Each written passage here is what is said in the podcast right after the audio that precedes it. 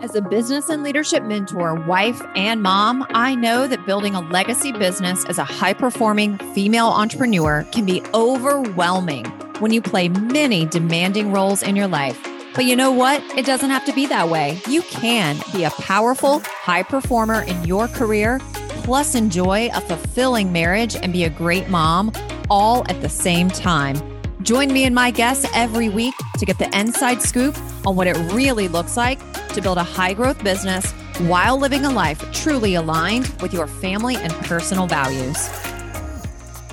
Hey, hey, it's Megan. Welcome back to the Built to Last show. I am thrilled to dive into a topic that I think you're going to find really, really fascinating. So take out your notepad, take out a pen, and get ready to take some notes. I have some actionable items that I want to share with you today. And in fact, in about 45 minutes, actually more like 39 minutes to be exact, I am going to be joining a group of VIP business owners who are the clients of one of my consulting clients, where I'm going to get to talk to them about elevating their client experience, increasing client results, and extending client retention. And I thought, you know what? What better topic than to share some of that with you today? So I can also get in some practice before I am live speaking in front of a group. So, you know, I'm really thrilled to bring this to you also because, you know, one side of my business is a consulting business where I get to see have my hands digging into people's businesses. I primarily work with, in my consulting business, I'm primarily working with business owners who are generating high six into the seven figures annually. And all that income is coming from leveraged programs, group programs, transformational programs, mastermind certifications, where they're serving a lot of people at one time. And you know, if you are in the coaching, mentorship, expert providing information space, most of us start out working with people one on one. Then, you know, right around six figures, your first 100K, people start transitioning into offering groups. Those groups are smaller in size. You figure out how you're going to fill those groups. And then all of a sudden, you're working with 50, 100, multiple hundreds of clients. Maybe you have multiple group programs. And obviously, we know going from working with clients one on one to a group, there's a really big learning curve there because they are not, they're not similar at all. Well, it happens again when you go from serving a smaller group, like 10, 15, 20 people in your group program, to serving 50, 75, 150, 300. I have experience serving groups as small as three all the way up to over 300 and then serving multiple programs at one time for a total of about 500 clients at a time and doing that with with a really really small team as well i was the coordinator I'm the client success and client experience coordinator for four years for a really large scale coaching company not to mention, I have a background in public education. I used to be a high school teacher.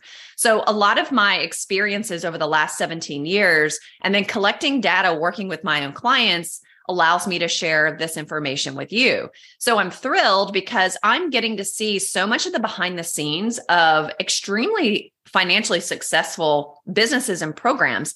And one of my favorite aspects of working with my clients is I get to talk to their clients. So I have an interview process that I use with my clients' clients who are still currently in the program and are excited about renewing. Plus, I talk to people who are in the program and they're on the fence about whether or not they're going to renew in the program because those two people are going to share with me different things. And then I also talk to clients that have already decided not to renew and they're no longer even in the program anymore. And so I collect so much data. I hear it, it, insanely valuable information that I then get to bring back to my clients. So, you know, a lot of what I'm going to be sharing today comes from that and some other resources, and obviously my 17 years of experience. So, you know, I, I really want to start here. You know, we're talking about client experience. So, this is really great if you have a way that you're generating leads, whether it's paid or organic, you know how to make sales, you know how to make money, and you're really in this phase of your business where you're starting to realize that if you're bringing on new people all the time but you don't have something in place that's keeping those people you're on a you're on the same hamster wheel whether you're making $500,000 a year, $150,000 a year or 2 million a year or more, if your clients are coming in and then they're just exiting when the program is over, it's really hard to beat that. You know, you've pretty much maxed yourself out with how much money you're going to be able to make and how many people you're going to be able to impact if that's what's happening, you know, behind the scenes. So, the way I want you to start thinking is all of the decisions that your clients are making and the actions they're taking is 100% based on a feeling that they're having. And where do their feelings come from? It comes from their thoughts. Now, when we talk about sales, this is a really common conversation. We know that clients or prospects take the action to buy based on a feeling. Most clients have objections or prospects have objections because they don't have the feeling of certainty. And so it's to the benefit of the salesperson to help create the feeling of certainty in the prospect because if the certainty isn't there at the level that the client wants to feel it, that's when you're going to hear the objections. Now, what we forget is that the game doesn't end there. In fact, the game has barely just begun. You have to rebuild trust and certainty and love and respect and compassion and expansion and transformation and excitement all over again once that prospect enters into your program. So we say yes to things based on how we feel. We stay in a program or leave a program based on how we feel. Our action comes from how we feel. How do you want your clients to feel? And really think about that. The client has signed the contract, their money has gone through, payment has been made. They feel a certain way in that moment.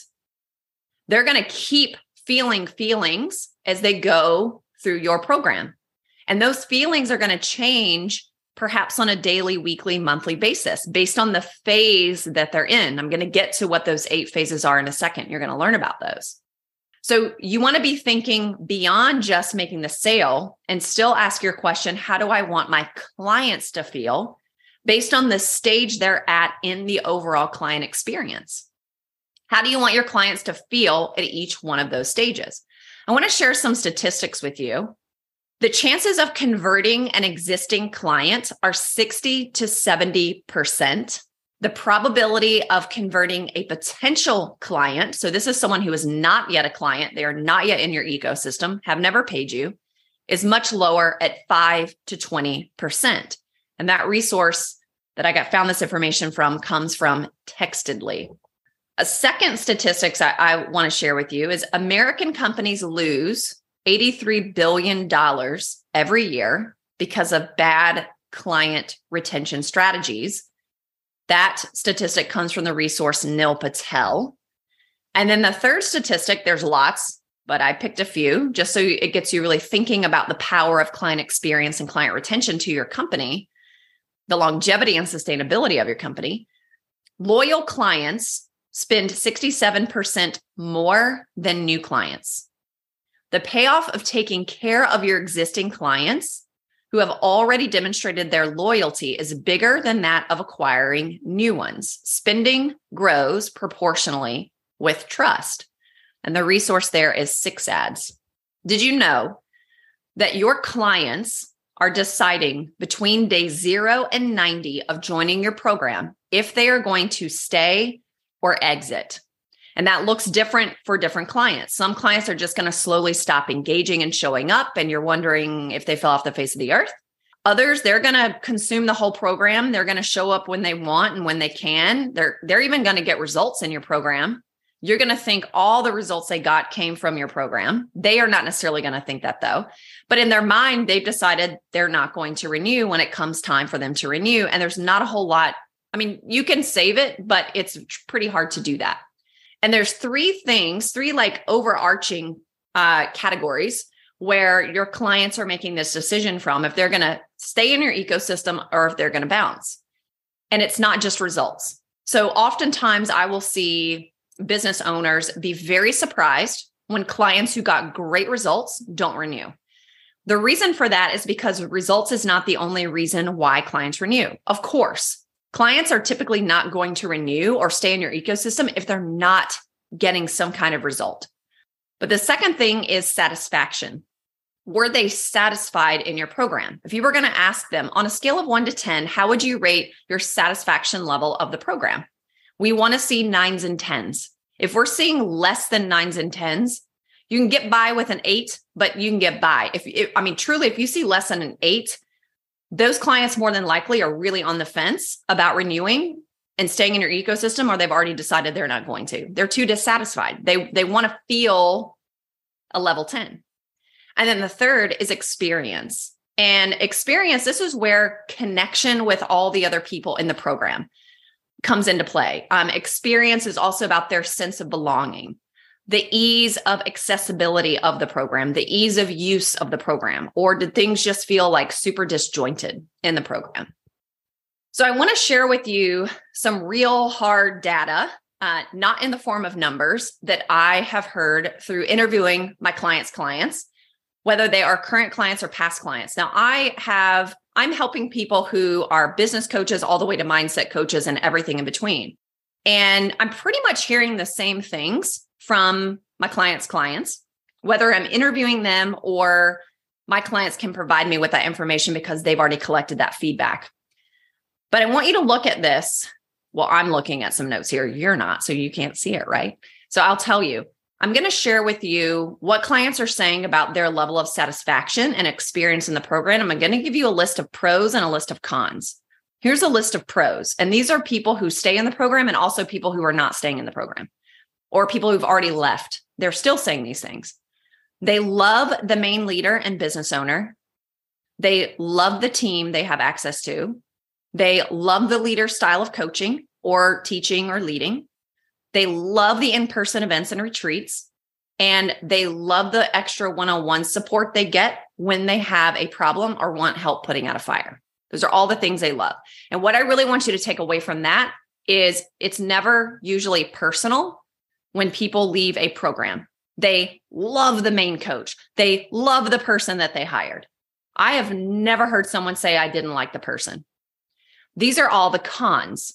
And I'm hearing this about all different kinds of group programs and masterminds. Clients do not like reactive coaching versus proactive guidance. They say there's a lack of call and program structure. That's the number one that I hear. No follow up on accountability components, poor onboarding process, they do not enjoy being in a program Facebook group if there is a lack of connection and there's not a lot of energy going on in there. They don't really enjoy heavy, like module heavy, video heavy uh, membership portals. In fact, most people tell me they've never even looked at it.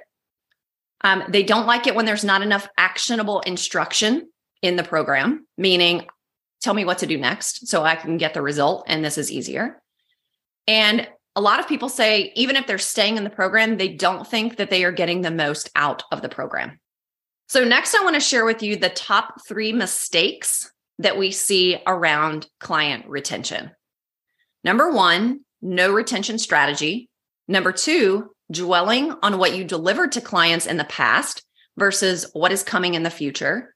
And number three, treating all clients the same. So, I'm going to break down each one of these and show you the solution for each one. So, mistake number one, we want to go from no retention strategy to creating a retention strategy. There are eight phases in this process. And clients, the thing you want to remember here is clients have to be guided through each phase or they're going to get stuck in a phase. So I'm going to quickly go through each one of these phases. Phase one is the assess phase. This is happening at the level of marketing. This is when potential clients are assessing their options prior to making a final buying decision. Phase two is the admit phase. This is like the transition from marketing and sales, sales. They're they're deciding to join the program, they're buying. Potential clients admit they have a problem, they believe you can solve it, and they decide to buy that's really where the marketing and the sales part of these eight phases ends. It ends after phase two. The rest of the six phases are all about the client experience once they've decided to join your program.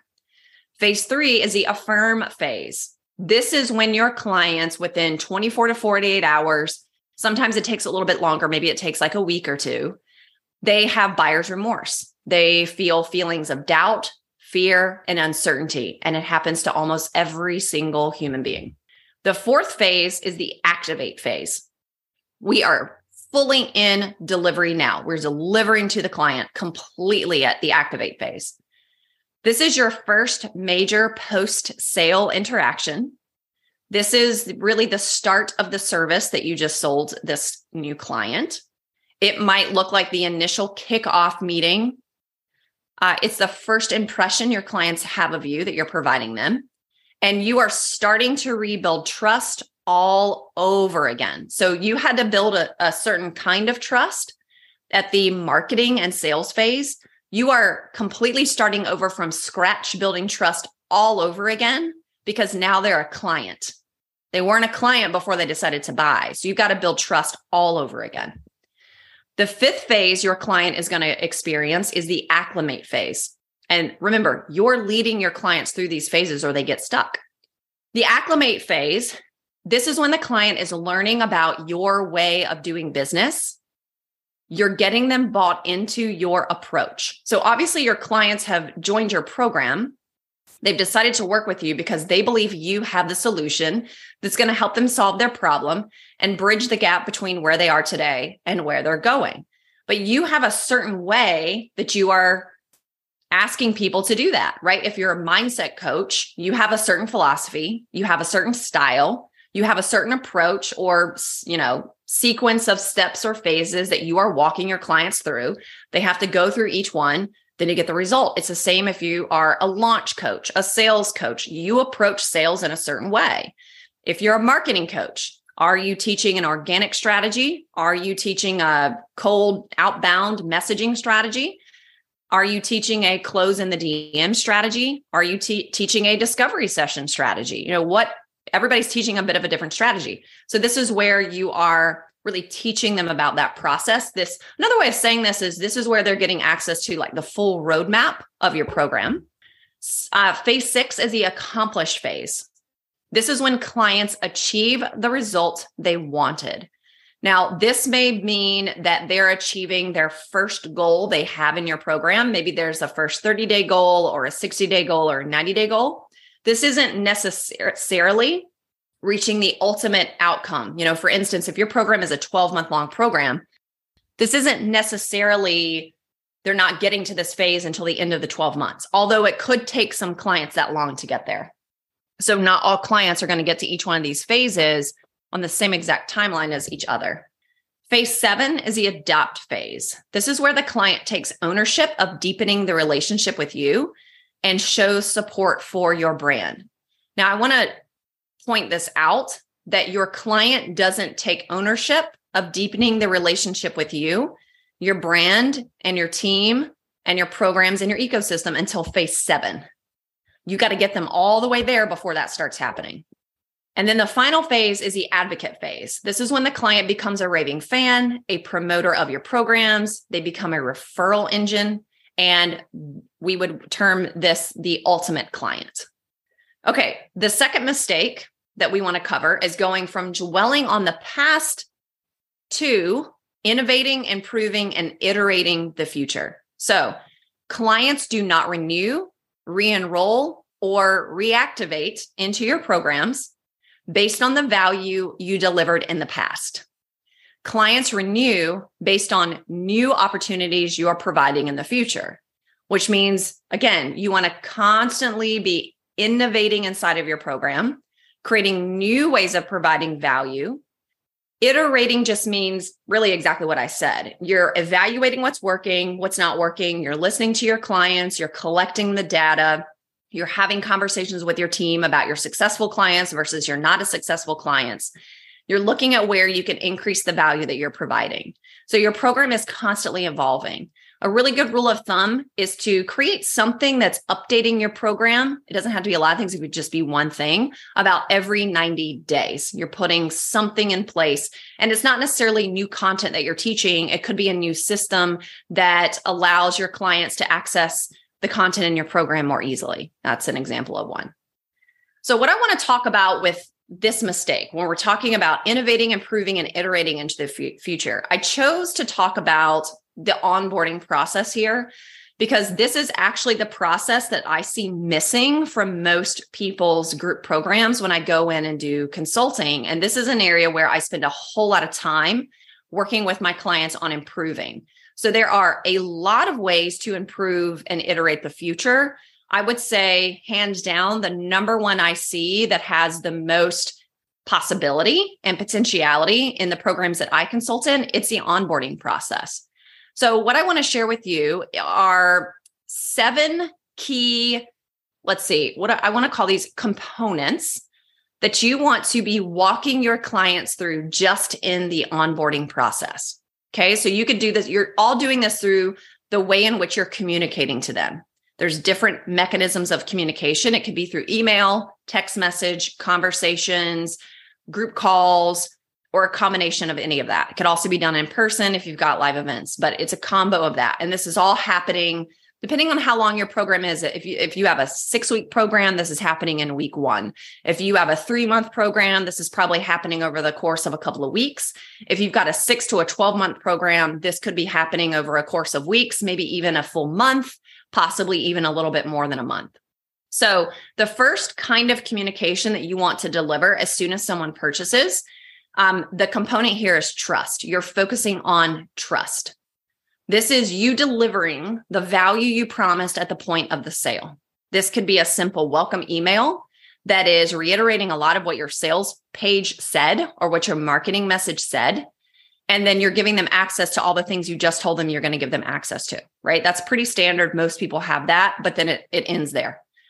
The second focal point in your communication. So, this would be like step two in the onboarding process and the communication process with your new clients is team.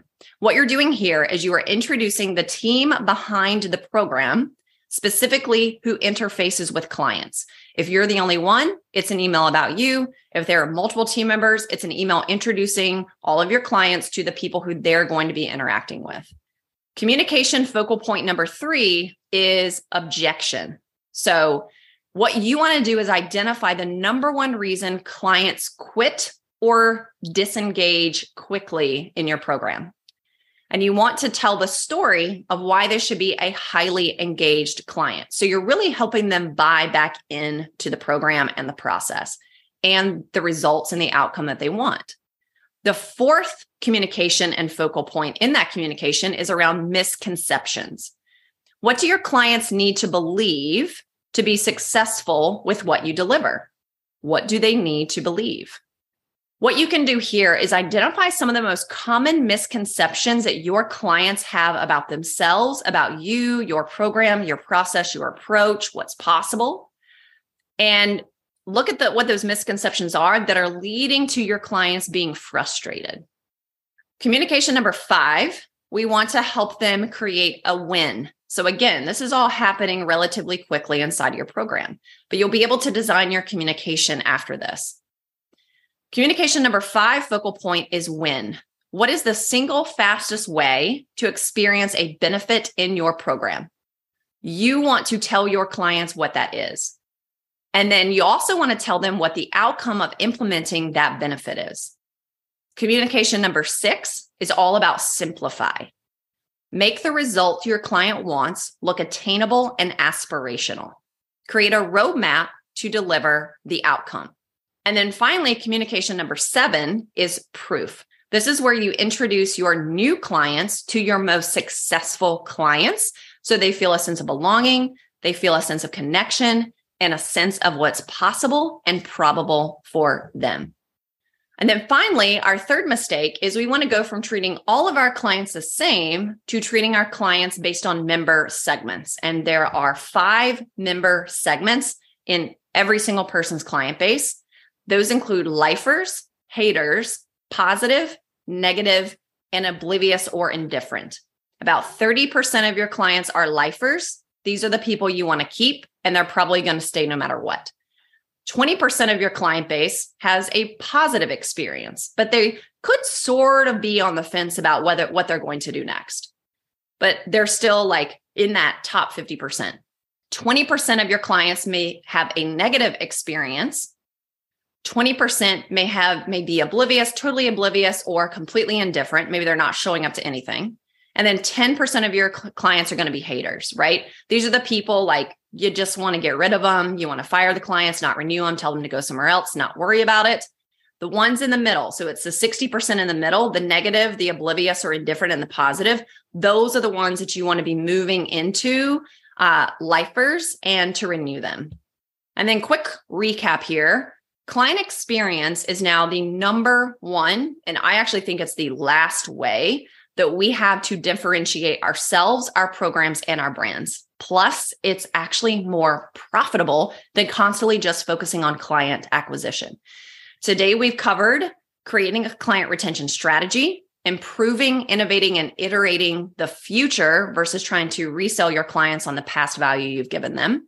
And then you want to make sure you're treating clients based on the member segment that they are in. And you absolutely want to have a way to identify that. So if this resonates with you, if you found any value from today's episode, leave us a review and let us know. And if you would like to discuss further about how we could bring this body of work on client experience and client retention into your business, your body of work, and your programs, or if you are looking to have, bring me in and speak to your clients or speak at your next event, free or paid, I'm willing to do both, either one um, send me a message. You can reach me on Facebook. You can reach me on Instagram. You can see all that in the show notes. Send me a private message. Let me know that you heard this episode. And I would love to get to know more about you and your business. Until our next episode, remember design a business and life that is built to last. Thank you so much for tuning into the Built to Last show. If you're loving the show and have gotten any value out of it for your business and life, would you mind doing two things? subscribe to the show so you never miss an episode, and leave us a review. Our listener reviews helps us get more visibility and reach more people just like you. Help us make a difference for more entrepreneurs by helping them grow their businesses in a way that aligns with their life, family, and core values. Thank you so much for being part of our community and tuning into the show each week.